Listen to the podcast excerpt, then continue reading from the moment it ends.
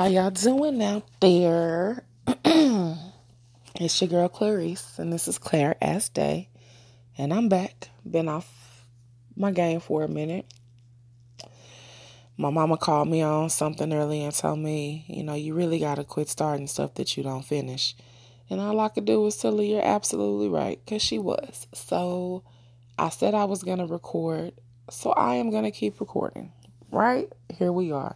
We pushing through I don't even know what episode this is supposed to be anymore because I done lost track. I know we somewhere between 10 and 20 though. Um, theme of the day. It's a new moon. Processing new identities, new beliefs, new representations and manifestations of myself, new understandings, as always.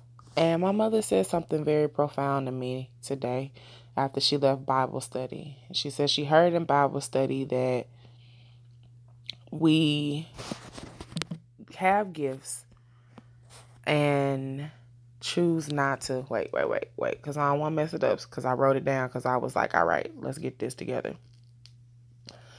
She said that in Bible study she heard people are afraid to possess what God has given us, given them.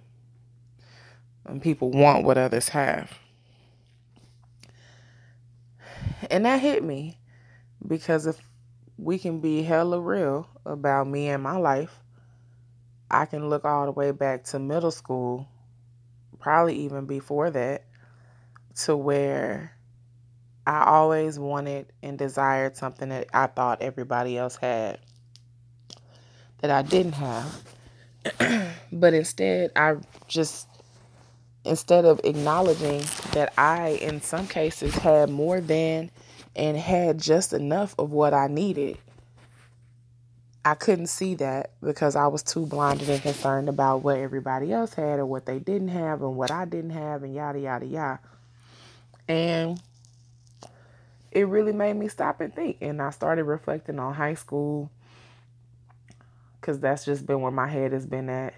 And the fact that I wanted to be popular, quote unquote. And what I perceived as being popular was being a pretty girl that all the guys wanted to sleep with.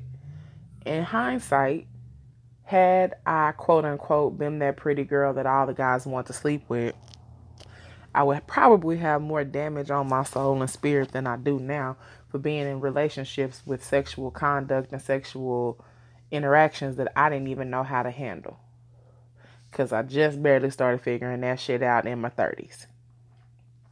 So I'm out here hoping and wishing for some shit that I didn't even know how to handle and can only appreciate that I didn't know how to handle 16 years later. Okay. Cool, cool, cool. Take it a step further.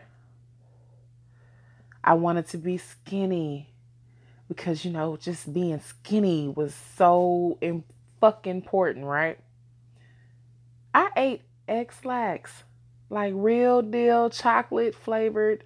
The chocolate, the Ex-Lax. I don't know if anybody's ever bought it, but they got several different types. I used to go take the bus and get off early to go to Walgreens or to the 7-Eleven to pay ex like expensive Ex-Lax at the 7-Eleven, but it would be in a box and you would open it up and it was chocolates and you would you were supposed to eat one square to induce like Y'all all know what happened when you eat Ex-Lax. We grown, right?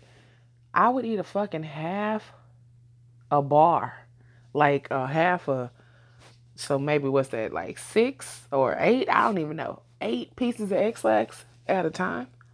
Some shit I learned off of watching a lifetime movie in order to rid my stomach of all the shit I had eaten all day at school so that I could be skinny. Like my desire to be bulimic in high school was unreal, but it was like a very real. I knew I couldn't be anorexic because my ass liked to eat too much. So the starving thing didn't last long. But the bulimia thing, I don't even think I was a successful bulimic. But you know, who's here to judge now, all these years later? Um,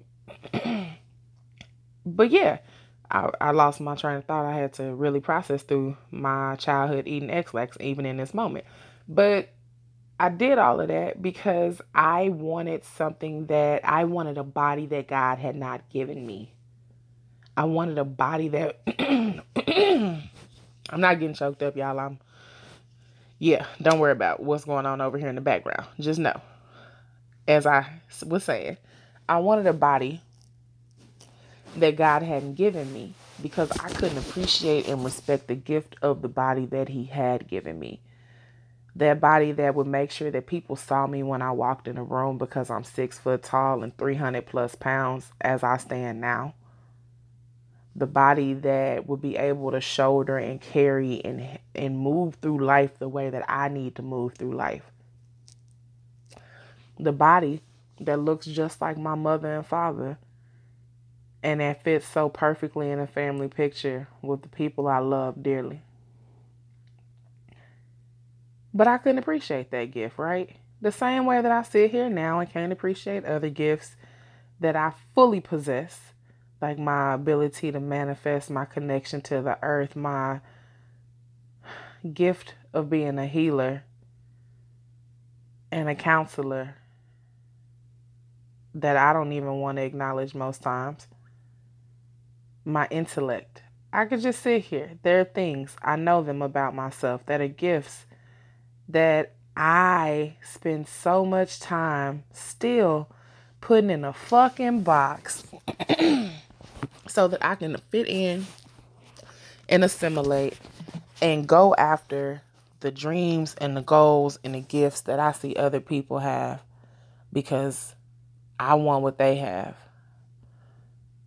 Merely because I don't want to acknowledge that what I have is so wonderful and that I need to learn how to use what I have. And my fear of learning, having to learn how to use it, or my fear of using it and what could go wrong and how will people da da da da. All the many things that keep us from it. It's a rational fear, but my fears, they're real, right? So I guess the lesson, even in this moment, is you can't let your fear keep you from using your gifts, right? You can't ignore or act like you don't need to acknowledge the gifts that you have because they're there. And God gave them to me. And she knew exactly what she was doing when she handed me these beautiful gifts and this gift that she gives me every single day that I get up that is life. And if there is nothing else to be grateful and thankful for, it's that. So, with that, I honor that it's time for me to quit chasing what other people have. And I encourage you all that are listening. quit chasing for what other people have. Even if you're not chasing it. We talk about desiring it and coveting it, but look in your own treasure chest and I'm sure you'll find the very things that you're looking for somewhere else are sitting right there. You just forgot you had them, didn't know you had it, or didn't even know that that instrument could be used for that purpose figure out some other ways to use some things. Because at least that's what I'm going to do. I'm going to figure out how to use some of my pain for healing. And I'm going to figure out how to use some of my sass to change things. I'm going to figure out how to use my platform to change policy and affect real change across the globe because that's something that I, I feel led and compelled to do. And if we're going to keep it 1,000, been feeling led and compelled to do since I was a little girl in Bible study learning about people from around the world and questioning why would my God ever be one that would want anybody to suffer.